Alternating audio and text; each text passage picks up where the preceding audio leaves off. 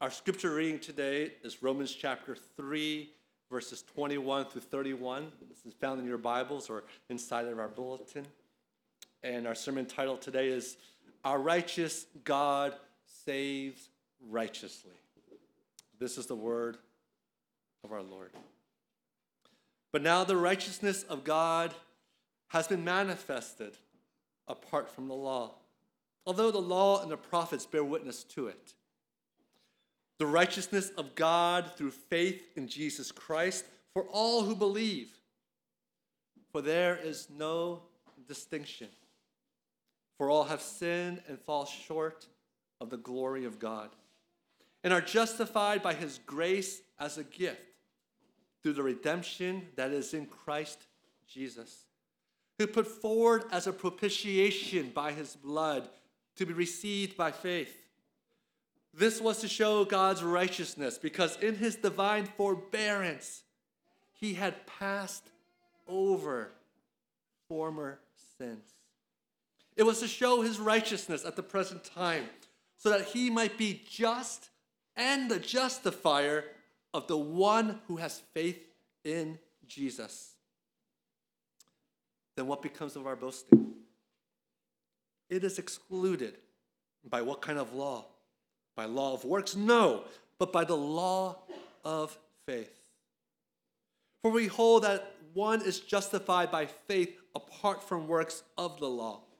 Or is God the God of Jews only? Is he not the God of Gentiles also?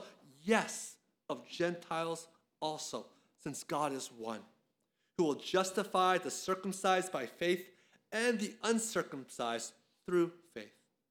Do we then overthrow the law by this faith? By no means. On the contrary, we uphold the law. May the Lord bless us in the reading of his holy word. Many of us are dictated by what we feel here inside of our hearts. Most of us follow our emotions and what feels good at the moment. We may deny it and say, no, we are rational beings. But for many of you, all I need to do is show you a YouTube video of cats or dogs, and I will, and I will see you emotionally oohing and awing. I can say to you, you can say that you're irrational, that you're having a bad day.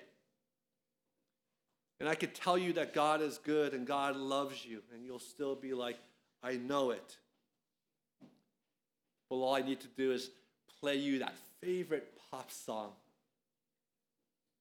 And you'll be dancing and you'll, you'll feel good. But our emotions should not rule us. Our emotions are important. But our, our emotions are dictated a lot about our knowledge.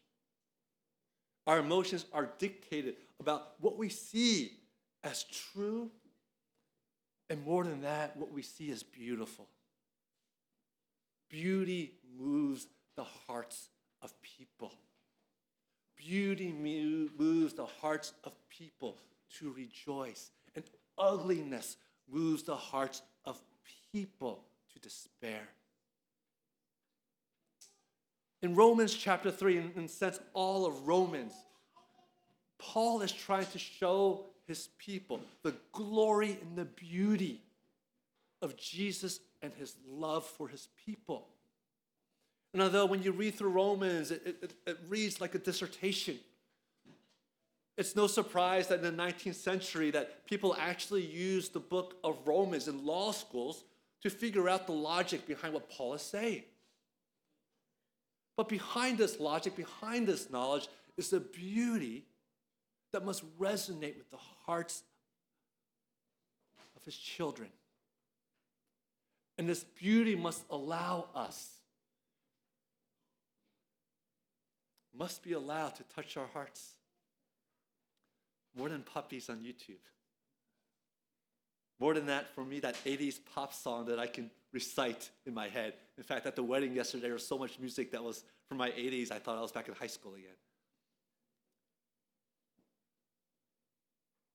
But the truths of the gospel must resonate with your heart. That you don't, you don't simply see logic, but you see the beauty of Christ. That your hearts would melt before Him. That no shame in tears flowing from your eyes. That there's no shame when people around you look at you and go, What's wrong with you? And you say, Jesus is beautiful.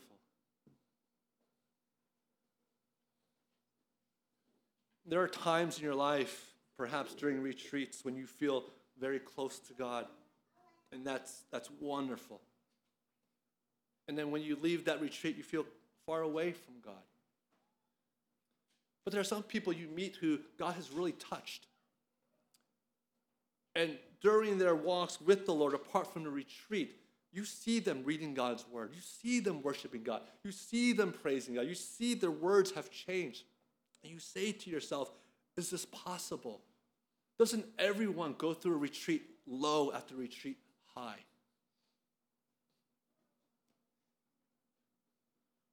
Scripture does not talk about retreat highs or retreat lows. I'm sorry, it's not there. Scripture does not talk about emotional highs and emotional lows. It's not there. Scripture talks about highs and lows, but in the Lord. Suffering in the Lord, rejoicing in the Lord. So today, I hope to teach you a little bit about what Scripture says about our righteous God who saves us righteously. The first thing that we see here in this passage is the diagnosis of Paul of all humankind. He says in verse 23 For all have sinned and fall short of the glory of God. Now he's making a distinction here for the people who are reading this. He's trying to show people that those who are Jews and those who are Gentiles are under the same condemnation. They're under the same judgment. That it does not matter what your background is, it does not matter what privilege you might have had, it does not matter that you've suffered more than other people. All peoples are under the same judgment. And that judgment is simply simple. We have all fallen short of his glory.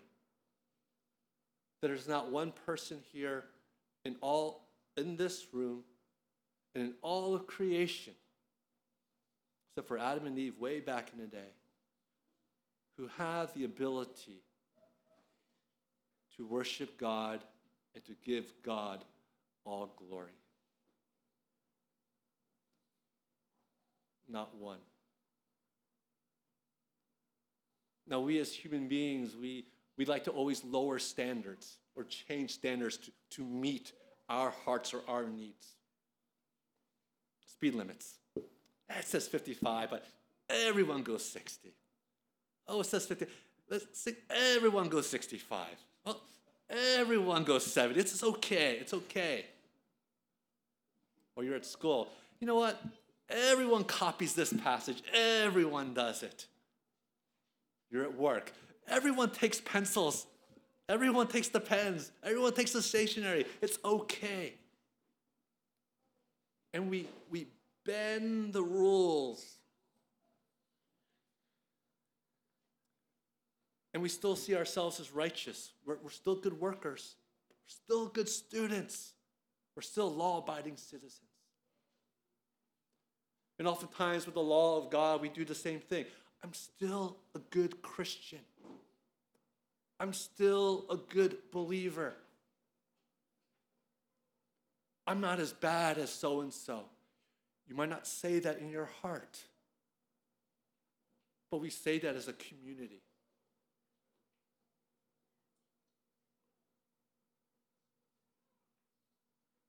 It's hard to see the sins of the community because we all have the same sins. And so, if a church is not a loving church, it's hard for us to see because we're all unloving. If our church is prone to gossiping, it's hard to see because we all gossip. If our church is not generous, it's hard to see because we're all not generous. And together we sort of come up with this idea that we are doing all things for God's glory, and yet together we do not see that we've fallen short.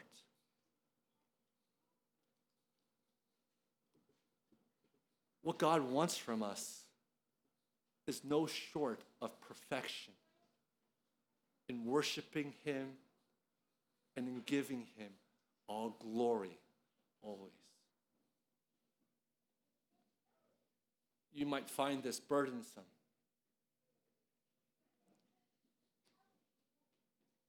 But it goes something like this You wake up in the morning, Lord, thank you for this morning. Not, Lord, oh, gotta get up, gotta, uh, with bitterness. It goes something like this Lord,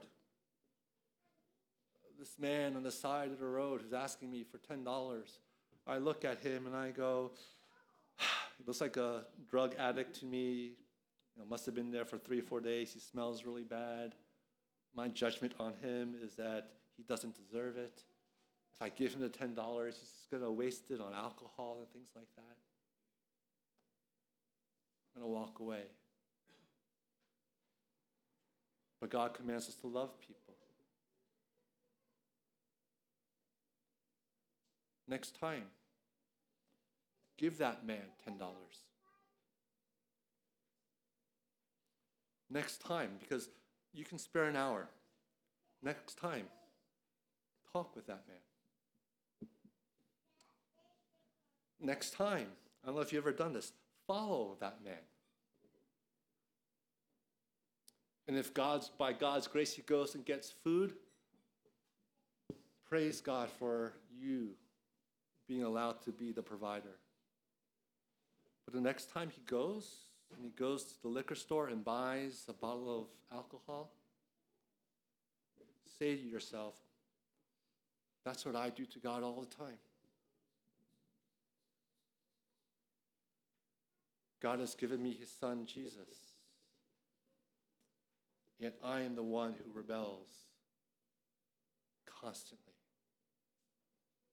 And the Lord still provides. We have all sinned and falls, fallen short of the glory of God. Our hearts do not follow God normally. Our minds do not follow God. Our wills do not follow God. Everything has to center upon ourselves. Ephesians puts it this way it's like your former self would follow the ways of this world. Being dead to sin does not mean, dead in sin does not mean that you cannot think. Being dead in sin means following your own selfish desires and following the ways of this world. That's dead. Being alive is following Christ and knowing Him. Now, why is this important? Why is it important for us to know that we're dead in our sins? Why is it important for us to know that we have fallen short? If we don't know the diagnostics of what is wrong with us, then we will not know what the cure is. If we can't agree with Scripture about what is wrong with us, then we cannot agree with Scripture of why Jesus came. If we cannot agree with, with Scripture of what it means for us to be utterly, utterly depraved,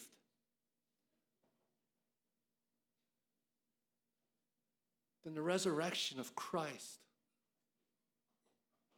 will have a slightly nuanced interpretation by all of us. And you will rob it of its power in your life and in the life of others as well.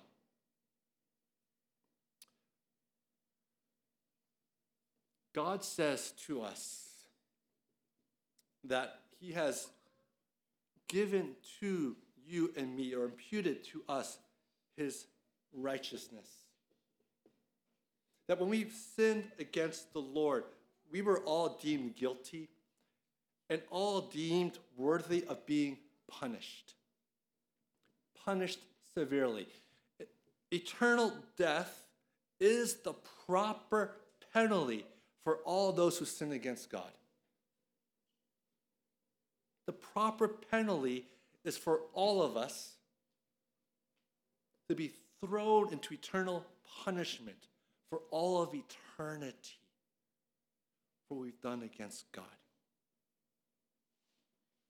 When we look at the Old Testament and, and you see like Abraham and Isaac, and when you see the Mosaic covenant, and you see the sacrifices that are going on, you, you have to wonder is sacrificing two pigeons or sacrificing a lamb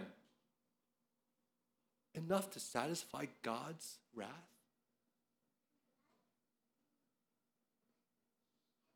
Does, does the punishment fit the crime? If someone in our society was, was found to be a mass murderer and he, he confessed to the murders and, and the evidence is just overwhelming, and our justice system simply slapped him on the wrist and simply said, parole, two years, walk away. Punishment does not fit the crime we'd all be up in arms. We'd all be like, this is injustice. I mean, what's that called? The Twitter thing? The Twitter universe would be, would be buzzing all over the place.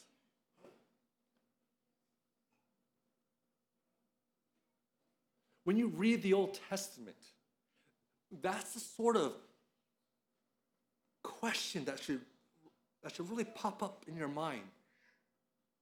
Is it really true that Abraham and Isaac and, and Moses and the prophets and, and King David, that all of these have, people have been forgiven just because they sacrificed a lamb? Two turtle doves? This passage addresses that. Because if that were true, then what we'd have to say is, I guess sinning against God isn't that bad. I guess God's righteousness isn't as pure and high and holy as I thought. If all that requires is a lamb and two pigeons, is that it? But in verse 25, Paul tells us what's going on. He says, because in his divine forbearance, patience. You know, Korean chamo, you just just take it. Because in his divine forbearance, he had passed over former sins. I'm telling you, this God that we have He's a God of eternity, a God of justice. To him, a second is all of eternity. 1.1 seconds eternally, eternity to the second power. I don't know how it works, but the math is there somehow. But for the course of all of the Old Testament, he forbeared. He forbore the sins against him. The Old Testament Mosaic sacrifices does not appease God.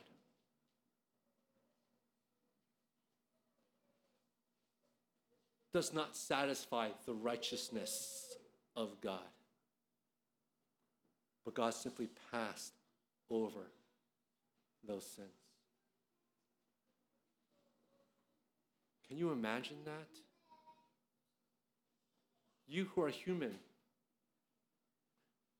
how long can you forbear someone sinning against you? 10 minutes? a day? Maybe a week before you got to go like this?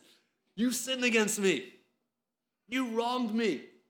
I want justice and justice now.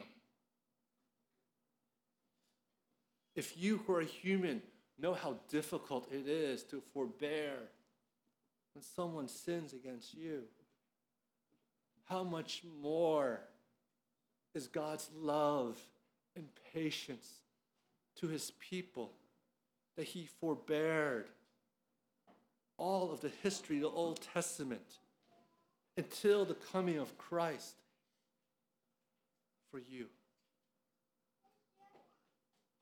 for us. His righteousness and His holiness is unfathomable to us. And yet, He waited. Psalm 103 and 10 sort of bears witness to this. He does not deal us, deal with us according to our sins, nor repay us according to our iniquities. The Lord is waiting for us. Why is this important? You see, us knowing that we are totally depraved, that we've all fallen short of the glory in God, goes in hand with understanding the righteousness of God. If we do not know how much we've sinned against God, or if we think that our sins aren't that bad, then we bring down God's righteousness. If we think murder isn't that bad, that it just deserves probation for one year, we bring that standard down.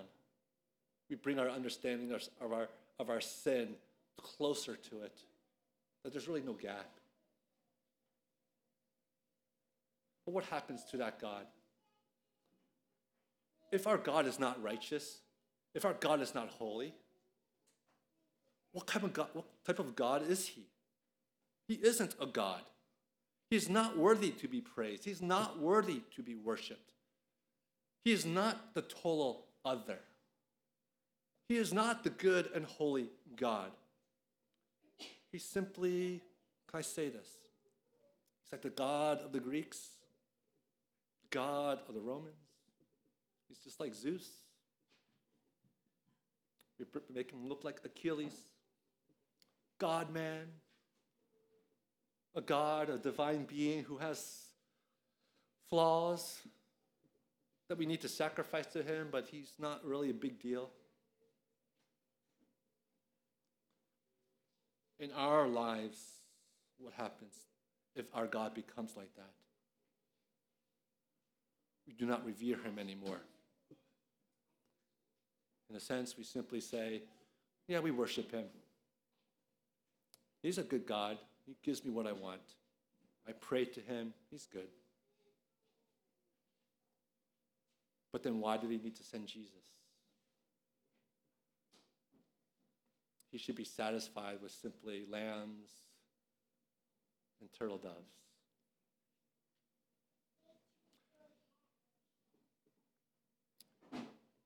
For many of you who've been here before, you've heard me talk about this next part, and I can't um, stress how important this is.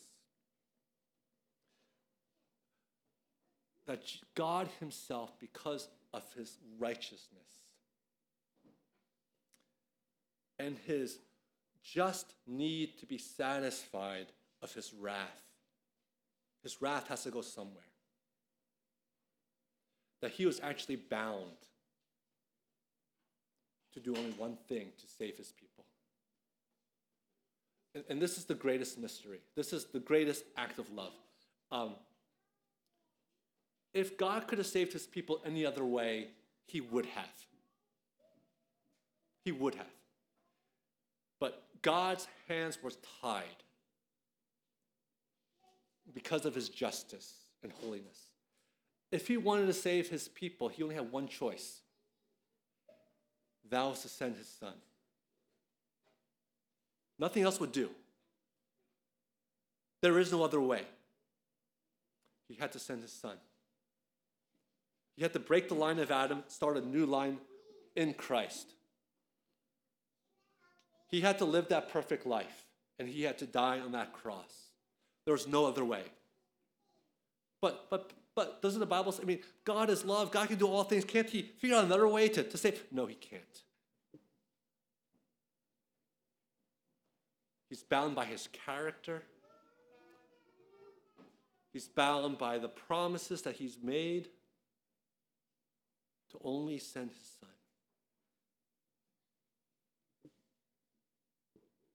Because that's how high the righteousness of God is. The only one who could satisfy his wrath was when Jesus died. Did you ever notice when he's on the cross, he says, My God, my God, why have you forsaken me? It's the only time in Scripture that Jesus does not call his God Father. Because at that moment, he was not God's Son.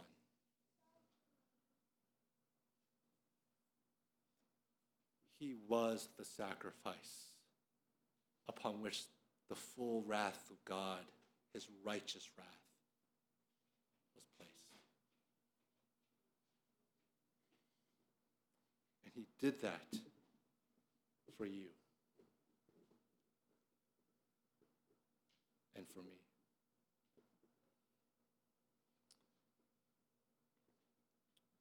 Before I became a pastor, I would go to church every Sunday.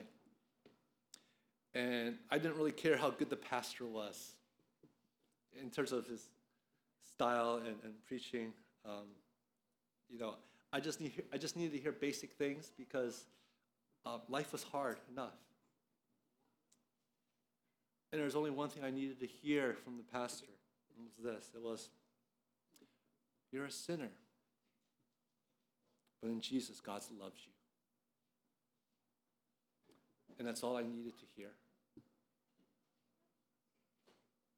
Those simple words broke my heart on a constant basis.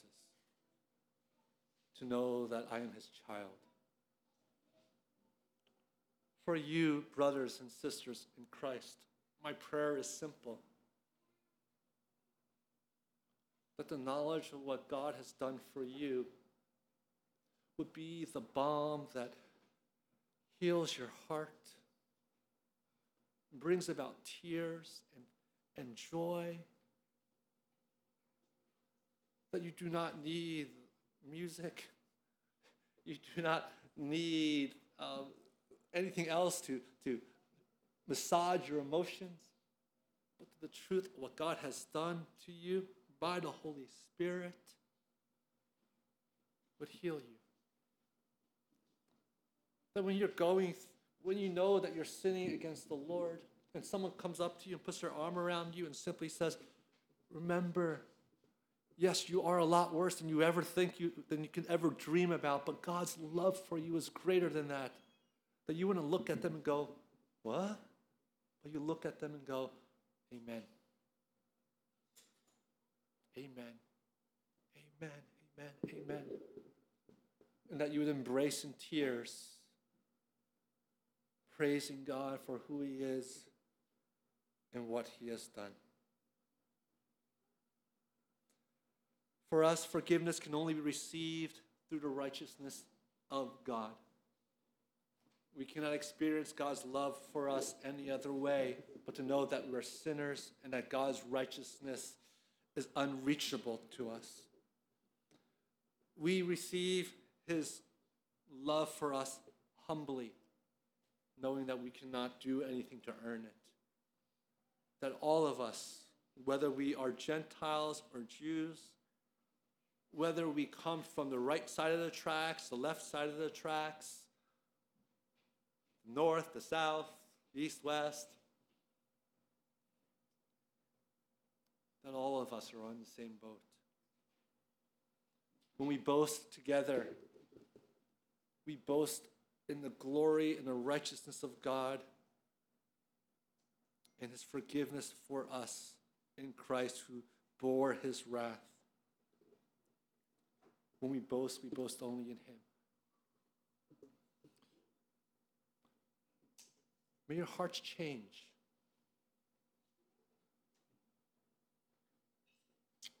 Uh, lastly, and you know, this is to sort of address Peter and Youngjin as well, but for all of us, oftentimes you'll hear people say, you need to encourage one another more. They'll say to spouses, you know, Peter, encourage Youngjin more. Say good words. Youngjin, say good words to Peter. But you know, those words are meaningless unless your heart has really changed for one another. They're meaningless. In the church itself, it's meaningless if we say to each other, Jesus is Lord, if our hearts haven't changed. It's meaningless. It's meaningless to say, Jesus is righteous and, and I need his righteousness. If we do not believe that in our heart, it's meaningless. But what about a church that says those words and means those words? Everything changes. For those of you here at CCPC, continue to make your speech in constant with who the, what the Bible says and what God has made you to be. Continue to, to grow our community and grow our speech pattern in such a way when outsiders come and you talk about Jesus, they'll look at you and go, Why do you talk about Jesus? Don't you, don't, aren't you supposed to do that only during retreats? Why do you talk about Jesus all the time?